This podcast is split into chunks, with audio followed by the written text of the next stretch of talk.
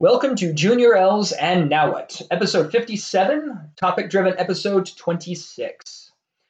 So I'm going to put it out there right now. Uh, this pandemic is is hard. It's hard on everybody in different respects.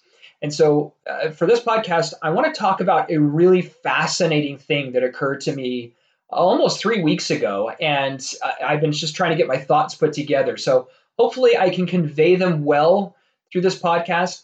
Um, I think this is just one of those aha moments for me, and I'm hoping that perhaps it'll be an aha moment for you as well. It's it's a good thing. I think it's a positive thing.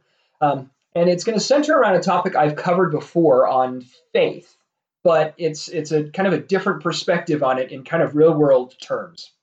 So bear with me, and let's hope this this comes across okay. So during this pandemic, uh, we have three kids, as I've mentioned before, all boys. And uh, between the three of them, we've got uh, two autistic, we've got uh, two A D H D, and we've got one dyslexic. And so um, obviously some of them have multiple challenges. So my five-year-old, who has multiple uh, difficulties with, with learning and understanding, and uh, I'm sure I was very similar at his age, one of the things that he has asked multiple times is, can we go do something? Can we go bowling? Can we go see a movie? Can we go hang out with friends? Can we go hang out with family? And in every one of these situations, we've had to tell him no. And in doing so, we've we've tried to help him understand, oh, it's because you might get sick. Well, I'm not sick. Well, but but other people might be sick. But we're not one hundred percent sure they're sick, but we're, we're trying to be careful that they might be sick. Uh, well, but I'm not sick, and, and they're not sick. Well, you know, the, the doctors are telling us that we should be careful because they might be sick, or the politicians, or whatever the case may be. And he doesn't understand it. Um, I, I'm sure there's a lot of us that just don't understand it. But we've been given guidance. We've been given counsel to do certain things. So to me, this is a very real-world example of faith. So let's let's kind of break this down from a A, a very linear perspective. So let's assume for the moment that the doctors are the the experts here, um, and they're they're the S M Es, uh, subject matter expert, a, in their respective fields, and they actually know what they're talking about. And, and I realize I'm generalizing here. There are some doctors out there that are total quacks. There are doctors out there that are phenomenal geniuses, and there are people out there that are not doctors that are phenomenal geniuses and quacks. So, you know, grain of salt here. But so the doctors discover that uh, there's an illness out there. And this illness is uh, potentially catastrophic. Even if you don't die from it, you're going to get lung damage or whatever. Okay? Not necessarily even in the, the, the, the coronavirus. It could be something else. And so they come up with a plan. And they say, to combat this, we feel that the best safety measures are if everyone were to stay at home and not go out if at all possible.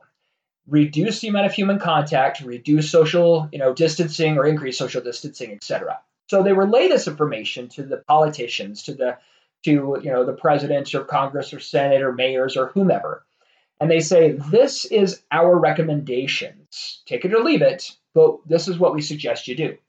They in turn formalize it and push it down to the rest of us. At each level, we're getting further and further from the source of this knowledge, this information that's being relayed. Now, we occasionally hear from the doctors. You know, they'll broadcast it through the news networks or on their websites. But for the most part, the channel of direction, not so much information, but the channel of direction is going from them to our uh, our leadership and then to the rest of us. So then after we get it, and, and I'm going to classify we as the parents, we get this information, we then try to understand it ourselves. And then we try to relay that to our children. And in doing so, we may not necessarily understand it. I, I mean, I personally haven't met a person that I was aware of that had the coronavirus. Now, I know people who have it from the, you know, you know, I know a person who knows a person. But uh, I, I know people who've had the cold. I know people who've had the flu. And so to me, there's a certain level of faith just in general that says, hey, there's this illness out here, and you may not have personally witnessed it, but it exists, and people are dying from it. People are getting seriously sick from it. And so I'm not saying I disbelieve. I just haven't personally witnessed it. So then when I relate it to my children and say, hey, by the way, we're staying in the house. I'm not going into work anymore. We're only going to the store once in a blue moon, and we're stockpiling what we feel like we can, you know, ramen noodles and that kind of jazz. And we're starting to dig into our food storage. Um, we're not going to see family and friends at all, except for through like, you know, uh, FaceTime or something. And no, I don't really understand why. I just know that there's an illness out there and we have to understand that. Uh, we can look back at history. We can look at things like the pneumonic and the bubonic plague, uh, Black Death, and and see that, you know, quarantining may have made a difference there. Granted, you know, killing the cats was the issue there to some extent because the cats weren't around to kill the mice, which were, you know, carrying all of the nasty vermin and insects that were actually spreading the disease. But that's another discussion for another day. This is kind of one of the, the capstone moments of what I'm trying to get to here is we and our children, but let's put an emphasis on the children, want certain things. They want to hang out with friends. They want to go to the store. They want to go play. They want to go to a playground. They, they want to get out of the house and go back to school. They want some of these things. They may even feel like they need some of these things. And what we're telling them is, no, you can't have those things. And I have a reason, and I will try to share that reason with you, but you won't understand. I would like for you to try to understand, and maybe eventually you will, but you need to listen and you need to obey before you understand. Because if you don't, it may be too late. The choice is yours to follow, but you can't choose the consequences. They simply are what they are. The best we can do is to follow the guidance and wisdom we're given to avoid the consequences.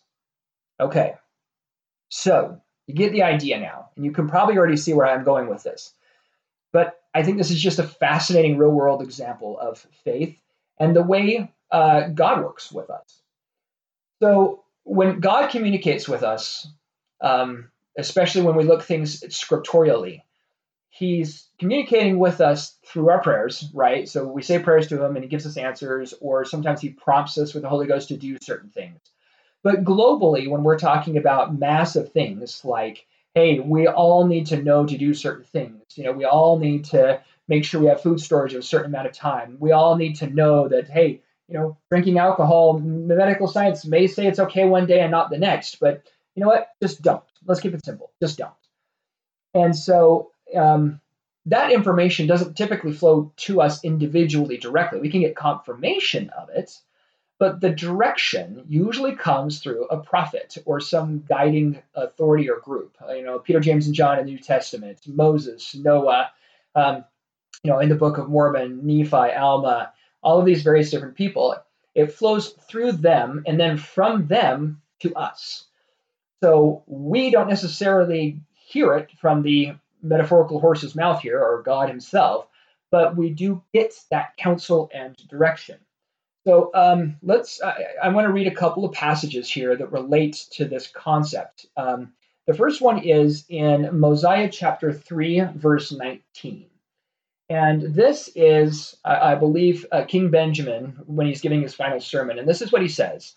For the natural man is an enemy to God and has been from the fall of Adam and will be forever and ever unless he yields to the enticings of the Holy Spirit and putteth off the natural man and becometh a saint through the atonement of Christ, the Lord, and becometh as a child, submissive, meek, humble, patient, full of love, willing to submit to all things which the Lord seeth fit to inflict upon him, even as a child doth submit to his father. I wanted to bring this one up because uh, this is an incredible moment in history where we all want something or some things. We desire something. We even may feel like we need some things. But we're being told that perhaps those things by themselves aren't bad. But because of this pandemic that's raging through the world, today, they are bad. They are something you should refrain from doing. And for our children, they may not understand why.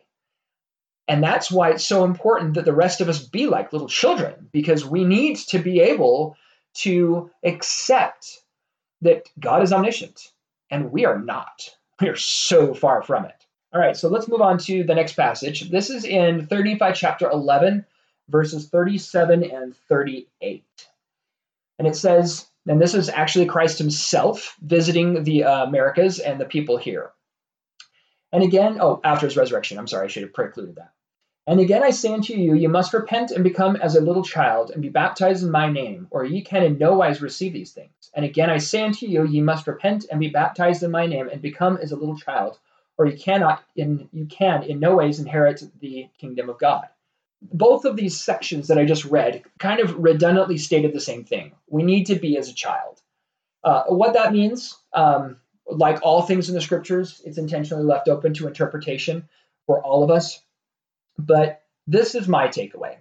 We need to be like our kids. We need to understand that no matter how much we want, feel, or even think we need something, a being far greater than us will follow a logical chain to guide us in wisdom's path. Things like love, relationship, finances, how we should or shouldn't treat others, how we should live, uh, dietary things like uh, you know, we've, we've talked about uh, in the Church of Jesus Christ of Latter-day Saints, the word of wisdom. I had mentioned alcohol earlier. Uh, even foreign affairs. Uh, we learn about that in the Book of Mormon, how, you know, they went after the Gadiang robbers, and every time they left their land to go do it, they were decimated most of the time. And today we have, you know, terrorists all around the world. Um, we, we need to glean understanding from these approaches. Having said all of that, what if the only way that we can achieve our maximum potential is to listen and to be as a child? Interpret that as you wish. And now what? I want you, myself, each of us, to dwell on the concept of what it means to be like a child, what it means to listen, what it means to open ourselves up to limitless possibilities, what it means to be less judgmental, uh, observant, practical, but not necessarily judgmental, thinking that the reason why a certain person acts a certain way is because of their parents or whatever the case may be, loving unconditionally. There, there's lots of things that can be like a child. But what I wanted to emphasize during this podcast is this unique real-world example of faith. We sometimes want to see and feel things as a certain way.